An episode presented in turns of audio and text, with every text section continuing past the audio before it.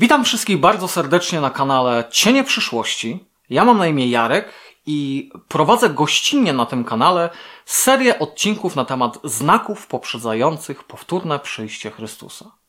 Dzisiejszy odcinek będzie ostatnim z serii i będzie dotyczył zwiastowania Ewangelii. Zapraszam do odsłuchania. W Ewangelii Mateusza w 24 rozdziale i w wersecie 14 czytamy I będzie głoszona ta Ewangelia o Królestwie po całej ziemi na świadectwo wszystkim narodom, i wtedy nadejdzie koniec. Wydaje się, iż ten znak jest najbardziej znamienny spośród wszystkich, które do tej pory omówiliśmy. Dlaczego? Ponieważ najbardziej skłania do podjęcia decyzji za lub przeciw Chrystusowi. Potwierdza to sam Jezus w słowach zapisanych przez ewangelistę Mateusza. Nie mniemajcie, że przyszedłem przynieść pokój na ziemię. Nie przyszedłem przynieść pokój, ale miecz. Bo przyszedłem poróżnić człowieka z jego ojcem i córkę z jej matką i synową z jej teściową. Tak to staną się wrogami człowieka domownicy jego. Kto miłuje ojca albo matkę bardziej niż mnie, nie jest mnie godzien. I kto miłuje syna albo córkę bardziej niż mnie, nie jest mnie godzien. I kto nie bierze krzyża swego, a idzie za mną, nie jest mnie godzien. Czym jest Ewangelia?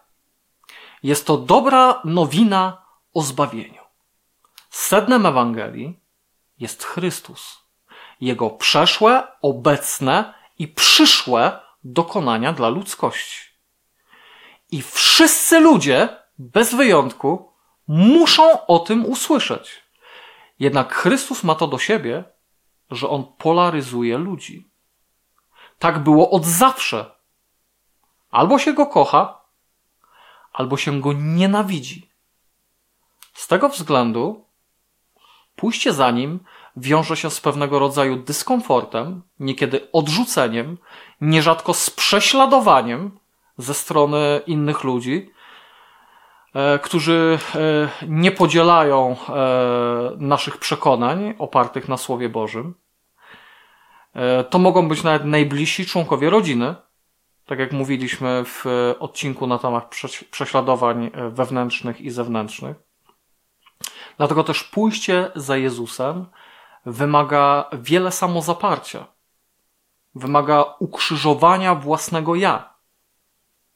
Jednak nie da się y, samodzielnie ukrzyżować. To jest niemożliwe ani w sensie dosłownym, ani w sensie symbolicznym. Potrzeba do, do tego ingerencji kogoś drugiego, kogoś innego. Tym, który skutecznie może ukrzyżować nasze ja, jest Jezus Chrystus. W liście do Galacjan czytamy takie oto słowa. Z Chrystusem jestem ukrzyżowany. Żyję więc już nie ja, ale żyje we mnie Chrystus. A obecne życie moje w ciele jest życiem w wierze w Syna Bożego, który mnie umiłował i wydał samego siebie za mnie. Jeżeli chcemy skutecznie głosić Ewangelię, musimy wpierw doświadczyć jej mocy w osobistym życiu. To właśnie uczyni nas autentycznym, wiarygodnym i co najważniejsze skutecznym świadkiem na rzecz Ewangelii. Co oprócz zbawienia w Chrystusie zawiera w sobie Ewangelia? Odpowiedź znajduje się w Księdze Objawienia w 14 rozdziale w wersetach od 6 do 12. Jest to fragment mówiący o szczególnym, ostatnim Bożym poselstwie do upadłego świata. Z racji zbyt małej ilości czasu nie mogę niestety teraz szczegółowo go omówić, ale wszystkich chętnych odsyłam do opisu pod odcinkiem. Tam znajdować się będą e, linki do wykładów, w których e, szczegółowo e, omówiłem właśnie te kwestie. Teraz powiem jedynie to, że wieczną Ewangelią którą aniołowie mają nieść światu i ogłaszać ją wielkim głosem, tak żeby wszyscy byli jej świadomi, wszyscy o niej wiedzieli, nazwane zostało właśnie w, w tym fragmencie, kiedy przeanalizujemy to właśnie głębiej w kontekście biblijnym, E, po pierwsze, wezwanie do głębokiego i szczerego nawrócenia, uznanie Boga jako stwórcy wszechświata, przygotowanie się na sąd, odrzucenie doktryn i autorytetu Wielkiego Babilonu i zwiastun jego ostatecznej klęski.